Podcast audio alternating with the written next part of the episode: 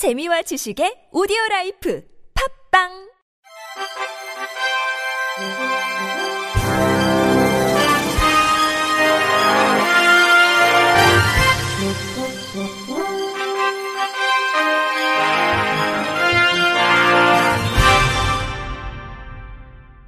청취자 여러분 안녕하십니까? 12월 14일 화요일 KBS 뉴스입니다. 장애인 복지시설에서 재활교사로 일하던 장애 여성이 시설장애 입소 장애 여성에 대한 성추행을 고발했다가 보복성 해고를 당했으나 법원이 해고 무효 판결을 내렸습니다. 대구지법 포항지원 제2민사부는 A씨가 비법인을 상대로 제기한 해고 무효 확인 소송에서 면직 처분은 무효이며 복직 때까지 매월 265만 원을 지급하라고 판결했습니다. 시각장애인 A씨는 2020년 3월 경북 포항의 비사회복지법인에서 재활교사로 근무하던 중 시설장인 C씨가 입소 장애 여성을 성추행하는 장면을 목격하자 즉시 경찰에 고발했습니다. A씨는 경찰 고발 이후 C씨의 보복이 두려워 1년간 육아휴직을 떠났다 복귀 과정에서 해당 기관은 인사위원회를 열어 지시 불이행, 무단결근 등의 사유를 내세워 면직 처리했습니다. 재판 과정에서 비법인은 입소한 장애인의 인적 구성과 생활 일정이 달라져 부득이하게 A씨의 근무 시간을 변경했다며 A씨가 업무 지시를 위반했기 때문에 면직 처분은 정당하다고 주장했습니다. 반면 공단 측은 비법인이 정당한 이유 없이 육아휴직 전후의 근무 시간과 근무 조건을 변경하고 A씨가 육아와 근로를 동시에 할 수 없도록 위법한 업무 지시를 내렸다고 반박했습니다. 재판 진행 과정에서 비법인은 A씨의 복직을 앞둔 시점에 노무법인에 의뢰해 육아휴직 중인 근로자를 휴직 종료 후 해고를 하려고 할 때 해고의 적법성 여부와 준수해야 할 절차에 대해 자문을 받은 것으로 드러났습니다. 재판부는 업무 지시서에 기재된 업무가 굳이 야간에 이루어져야 할 이유가 없고 새로운 근무 시간대가 양육 시간과 겹치고 퇴근 시간인 새벽 1시에는 대중교통을 이용할 수 없는 점 등을 열거하며 이런 업무 지시는 A씨가 시설장애 장애 여성 성추행을 고발하는 등 민원을 제기한 것에 대한 보복 조치로 복직을 막기 위한 것이라고 판시했습니다. 한국장애인단체 총연맹이 내일 오전 10시 이룸센터 이룸홀에서 최혜영, 이종성, 김혜지 의원과 제5차 장애인정책 종합계획 어디까지 왔나 이행평가 토론회를 개최합니다. 이날 토론회는 문재인 정부의 4년이 지난 지금 장애인의 삶에 어떤 변화가 있었는지, 목표한 대로 장애인과 비장애인의 삶의 격차가 완화되었는지를 장애 당사자들의 입장에서 평가합니다. 발제는 장애인 단체와 함께 제5차 장애인 정책 종합계획 수립 기초연구를 수행한 대구대학교 사회복지학과 이동석 교수가 맡았습니다.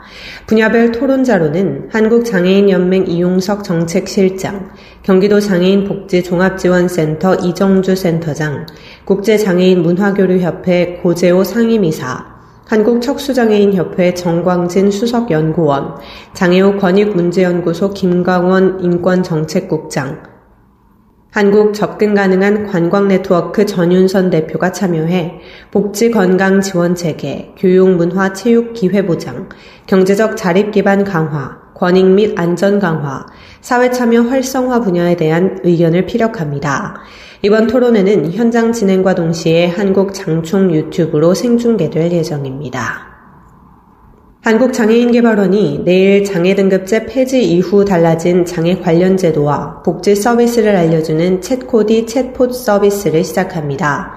챗코디 서비스는 카카오톡에서 챗코디 with 한국장애인개발원 채널을 친구 추가해 이용할 수 있습니다. 장애 등급제 폐지, 장애인 등록, 서비스 지원 종합조사, 장애 등급제 폐지로 달라진 주요 장애인 복지 서비스 등에 대한 궁금한 사항을 언제 어디서나 문의하면 됩니다. 문의 방법은 카카오톡 채팅창에서 문의 사항을 입력하거나 해당하는 메뉴를 누르면 관련된 제도와 복지 서비스에 대해 알려줍니다. 개발원 최경수 원장은 장애 등급제 폐지로 달라진 장애인 제도와 복지 서비스에 대해서 더욱 간편하고 빠르게 이해할 수 있도록 챗봇 서비스를 준비했다며 앞으로도 보다 많은 사람들이 쉽고 간편하게 달라지는 제도와 서비스에 대해 접근할 수 있도록 다양한 방법을 찾아나가겠다고 말했습니다. 한편 개발원은 챗코디 챗봇 서비스 및 카카오톡 채널 개설을 맞아 오는 27일까지 온라인 이벤트를 진행합니다.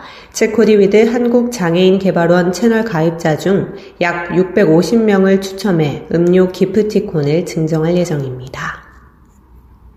한국장애학회가 오는 17일 오후 2시 온라인을 통해 5차 세미나 팬데믹 시대 장애인 예술을 개최합니다. 이번 세미나에서는 한국장애예술인협회 방규희 대표가 코로나19 속 장애인 예술 현실과 지향점을 주제로 기조 발제합니다.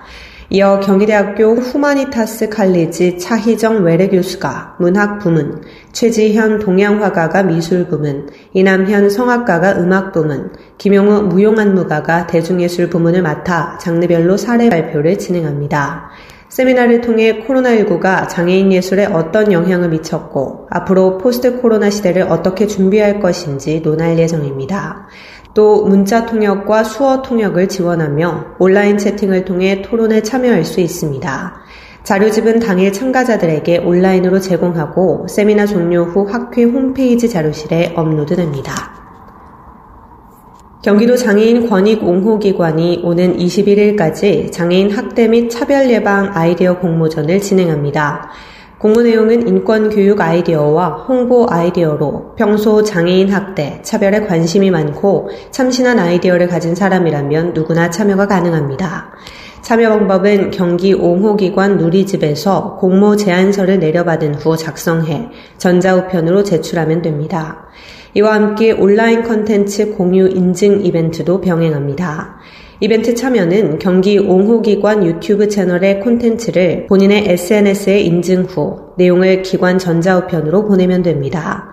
공모전 입상자와 이벤트 당첨자에게는 부상으로 상품권 및 경기 옹호기관의 교육 수강권이 제공되며 희망시 내년 경기도 장애인 권익 옹호기관 홍보 서포터즈로 위촉할 예정입니다. 끝으로 날씨입니다. 내일은 전국이 대체로 흐린 가운데 오전까지는 경기 남부 지역에서 비가, 전남 남해안 역시 곳곳에 따라 빗방울이 떨어지는 곳이 있겠습니다. 낮까지 강원 중남부 내륙과 충남권, 충북 북부 지역에 비가 조금 내리겠으며 강원 산지 지역은 비 또는 눈이 조금 내리겠습니다. 또한 충북 남부와 전북 북부, 경북 북부 내륙, 경남 북서 내륙, 그리고 제주도 지역에도 빗방울이 떨어지는 곳이 있겠습니다. 내일 아침 최저 기온은 0도에서 7도, 낮 최고 기온은 8도에서 13도가 되겠습니다. 바다의 물결은 서해 앞바다 0.5에서 2m, 동해와 남해 앞바다에서 0.5에서 1m로 일겠습니다. KBS 뉴스를 마칩니다. 지금까지 제작의 이창훈, 진행의 주소혜였습니다. 고맙습니다. KBIC